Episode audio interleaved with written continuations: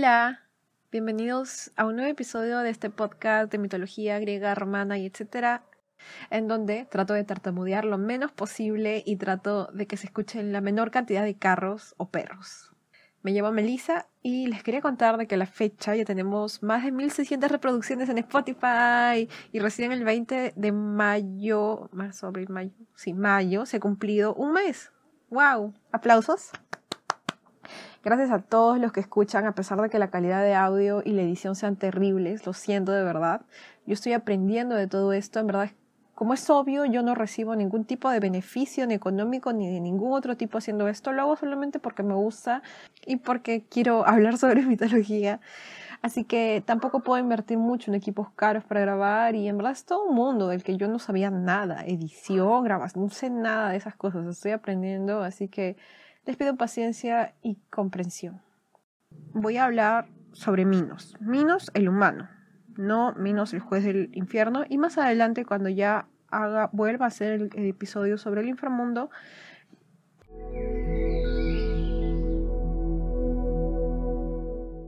Si recordamos un poco los algunos episodios atrás, Minos era el hijo de Zeus y de Europa. Zeus se transforma en un toro blanco y rapta hacia Europa, con quien tiene tres hijos, que serían Minos, Radamantis y Sarpedón. Ellos después son adoptados por el esposo de Europa, el rey Asterión de Creta. Como para agilizar la historia, vamos a decir solamente que el rey estaba cercano a morir y a su muerte, Minos sube al poder, pero sus hermanos no estaban muy felices con esto. Como era común, empieza una especie de guerra entre hermanos, tratando de matarse y cosas así, ¿no? Muy común matar a tus hermanos, a tus hijos y todas esas cosas por alcanzar el poder político. Cosas que sucedían en Grecia antigua. Ellos luchaban así de intenso porque Creta era en esta época una de las potencias, era la potencia más importante del Mediterráneo, o sea, por sobre Atenas, Esparta y lugares así. Incluso estos, estos, estas ciudades le daban un tributo a Creta, entonces era un asunto importante, ¿no? Ahora, he leído literalmente como tres versiones diferentes sobre este mito. Voy a mencionar las tres. Cada quien escogerá cuál creer. Una versión dice que para Minos poder asegurar el poder de Creta, él le ruega a los dioses que lo ayuden. Poseidón responde y bueno, acuerdan de que a modo de señal Poseidón le mandaría un toro blanco, no tengo idea de por qué, pero supuestamente este toro le demostraría a Minos que él tenía el apoyo del dios y que por lo tanto sería el rey de Creta. Esta familia tiene algo con los toros, aparentemente. Otra versión, sin embargo, no habla de eso y pasa al siguiente capítulo de la historia, donde Minos ya es rey. Minos se convierte en rey de Creta y por si las dudas, por si acaso, para que no pase nada, solo por estar seguros, expulsa de Creta a sus hermanos. Aquí la familia está por sobre todo, ¿no? Una vez convertido en rey, siguiendo con la primera historia, donde Poseidón le ayudó a convertirse en rey, Poseidón le exige a Minos sacrificar el toro blanco, e-, ese que le había mandado como señal. Y en la segunda versión, donde no lo ayuda para nada, de todas formas le exige que sacrifique un toro. El toro más preciado que tenía de su ganado, como ofrenda al dios de los mares. Solo casual, ¿no? Ah, mira, ¿sabes qué ha pasado por acá?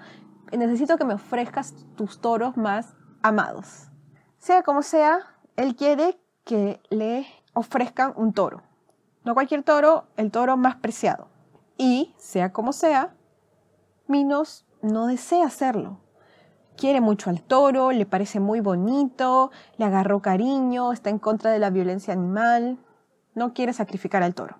Pero como ya hemos visto en otros episodios, está claro, ahora más que nunca, que los dioses se enojan por tonterías. Cosas mínimas, cosas ridículas, las ofensas más leves originan los castigos más grandes. Y este caso obviamente no es la excepción. Obviamente Poseidón se entera, se entera y la, ira lo inunda. Cabe mencionar de que por sí solo Poseidón es un dios al que la ira y la violencia no parecen abandonarlo muy seguido, ¿no? Son emociones que lleva consigo constantemente. Buen chico. Entonces, a él se le ocurre el castigo perfecto para el rey que lo traicionó ese toro que amas tanto será quien, no quien te mate, sino quien te quita tu esposa.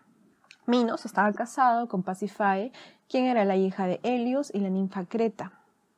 Ella, junto a Minos, tuvo varios hijos, entre ellos Fedra, Catreo, Acalis, Ariadna, y otros. En verdad tuvo varios hijos. Poseidón quiere castigar a Minos y para esto utiliza a su esposa. Me suena un poquito familiar, no sé qué historia. Ah, todas las historias castigan a las mujeres en vez de castigar a los hombres directamente, ¿no? Pero bueno, hace que se enamore de este toro. Este no era un amor eh, romántico, no era un amor tierno, era más que un amor, tal vez un deseo, deseo sexual, un deseo intenso por este toro. O sea, ella estaba como loca por el toro. Se ponía las joyas más hermosas, se ponía los vestidos más hermosos que tenía, paseaba frente al toro y, sorpresa, el toro ni caso le hacía. ¿Será que eres una humana y él un toro, un animal? Son especies un poquito diferentes, Pacify. En fin, Pacifae está como loca, no puede comer, no puede pensar, no puede dormir del deseo que siente por el toro. No sabe qué hacer, está agotando sus opciones, está agotando sus vestidos, ya, ya no, no se le ocurre qué cosa hacer. Pero ella tiene que completar su tarea, ella tiene que llegar a su cometido. Entonces, acude a este, a este personaje ingenioso que habitaba en el palacio del rey Minos, que se llamaba Dédalo un poco conocido el señor. Dédalo era un, artesano, era un arquitecto, era alguien, era una persona muy hábil para construir cualquier tipo de monumento, edificio elaborado, era muy ingenioso. Las cosas más ingeniosas y más complicadas que a uno se le puedan ocurrir.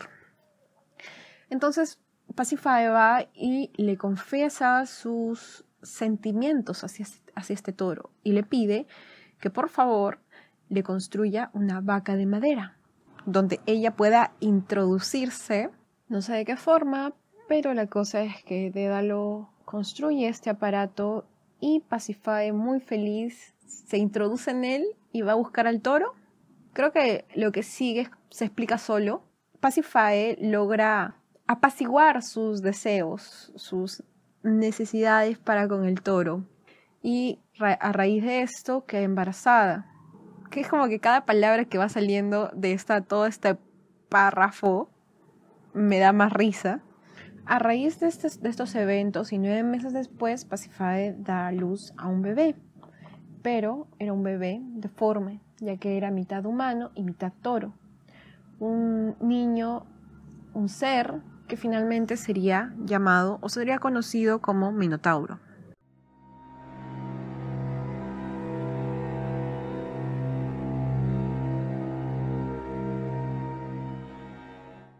Cuando recién nació, el Minotauro fue, fue nombrado Asterión. Él fue tratado como un niño normal y se mantenía siempre con su madre. Él creció en el palacio del rey Minos, donde jugaba y corría como un niño normal. Pero el problema era de que mientras él iba creciendo, así, como los seres humanos pasamos por la pubertad y ahí tenemos nuestras épocas de mamá, déjame en paz, te odio, algo así, eh, le sucedió a Asterión. Él creció, pero en vez de decirle a su mamá que la odiaba, empezó a ponerse más violento. Cada vez más tenía más características de toro y menos de humano.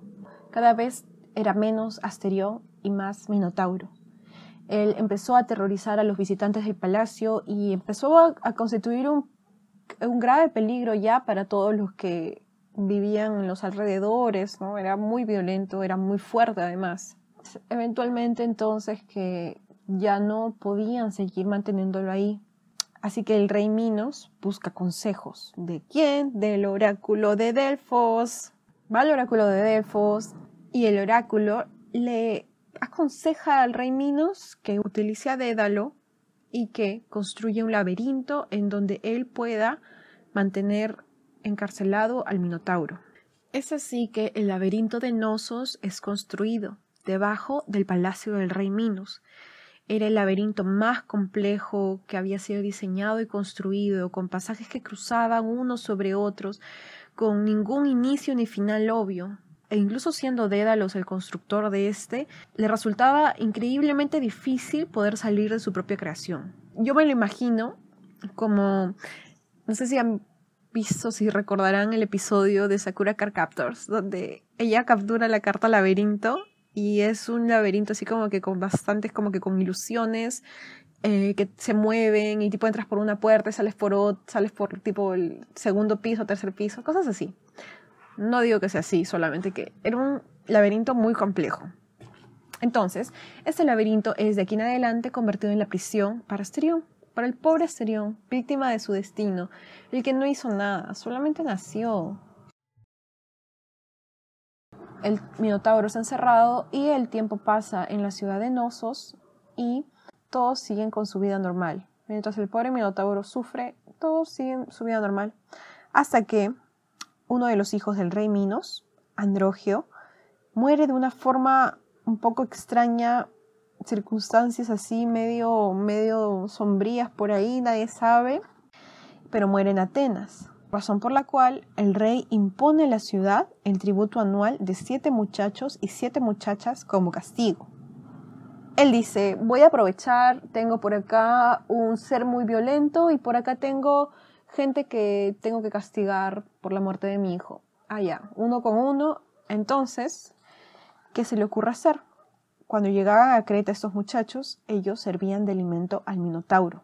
Eran introducidos al laberinto y no sé si se imaginan lo terrible que debía de ser, porque no era como que los tiraban y el Minotauro los encontraba, sino que se habrían pasado días tratando de escapar de él, constantemente en pánico hasta que finalmente los encontraba y se los comía. O debe haber sido una muerte muy terrible. Pero bueno, esta fue una tradición que se mantuvo por bastante tiempo, hasta que aparece el héroe Teseo, de quien, quien tuvo una historia un poquito más compleja, así que en el capítulo de Teseo hablaremos qué pasa con el Minotauro, aunque un poco predecible.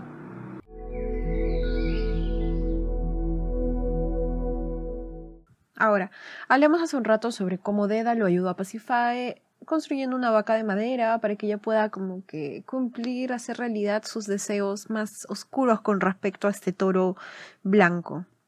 Obviamente esto no iba a dejar feliz a, al rey Minos una vez que él construye el laberinto a modo de castigo y también como una forma de que nunca nadie se entere cuál era el, mecanismo para poder escaparse del laberinto, él termina encerrando a Dédalo junto a su hijo Ícaro en una torre.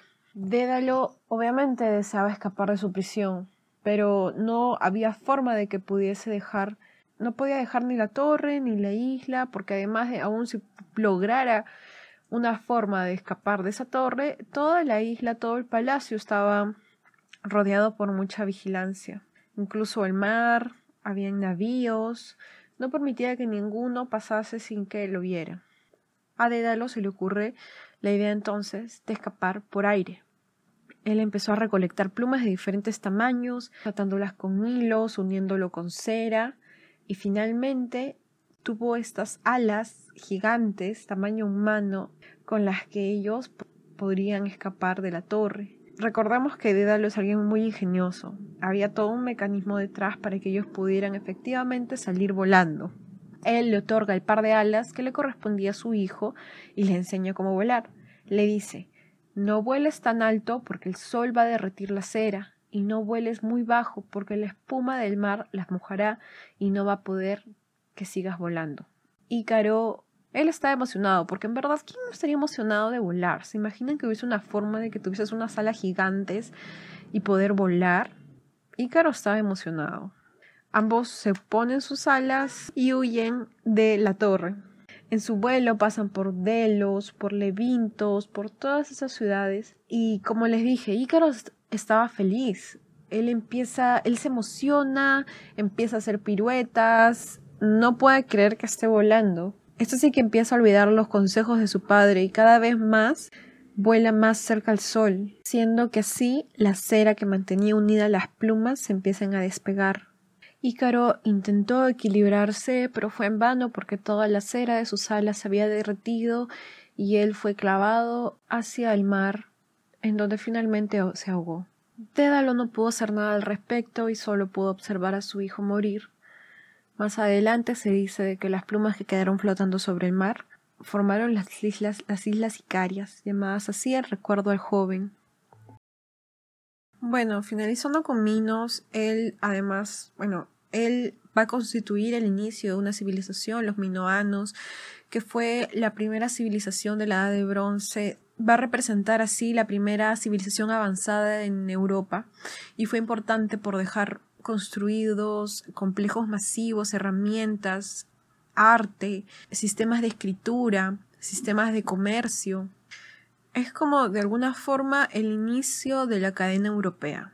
Es una civilización muy importante y nace, por decirlo de alguna forma, en Nosos, que es donde Minos tenía su palacio. la isla de Creta es, es muy grande, Nosos era una ciudad y es donde ocurre toda esa historia.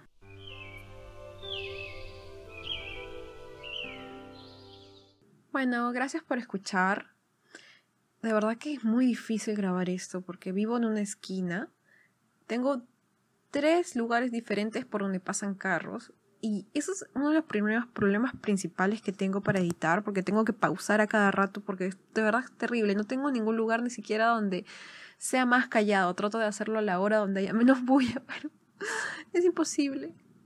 Gracias por escuchar, si escucharon todo. Como les dije, ahora van a, vamos a tener un episodio por semana. Así que el viernes estaremos volviendo con otro, otro episodio.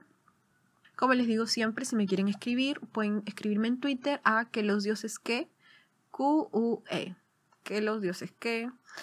Y me pueden pedir si quieren algún mito, si quieren una corrección. La vez pasada yo digo de que acepto críticas constructivas, pero la vez pasada me dieron una sobre mi audio. La verdad sí un poquito me, me traumó porque sí sé que es terrible el audio. Gracias por escuchar a pesar de eso.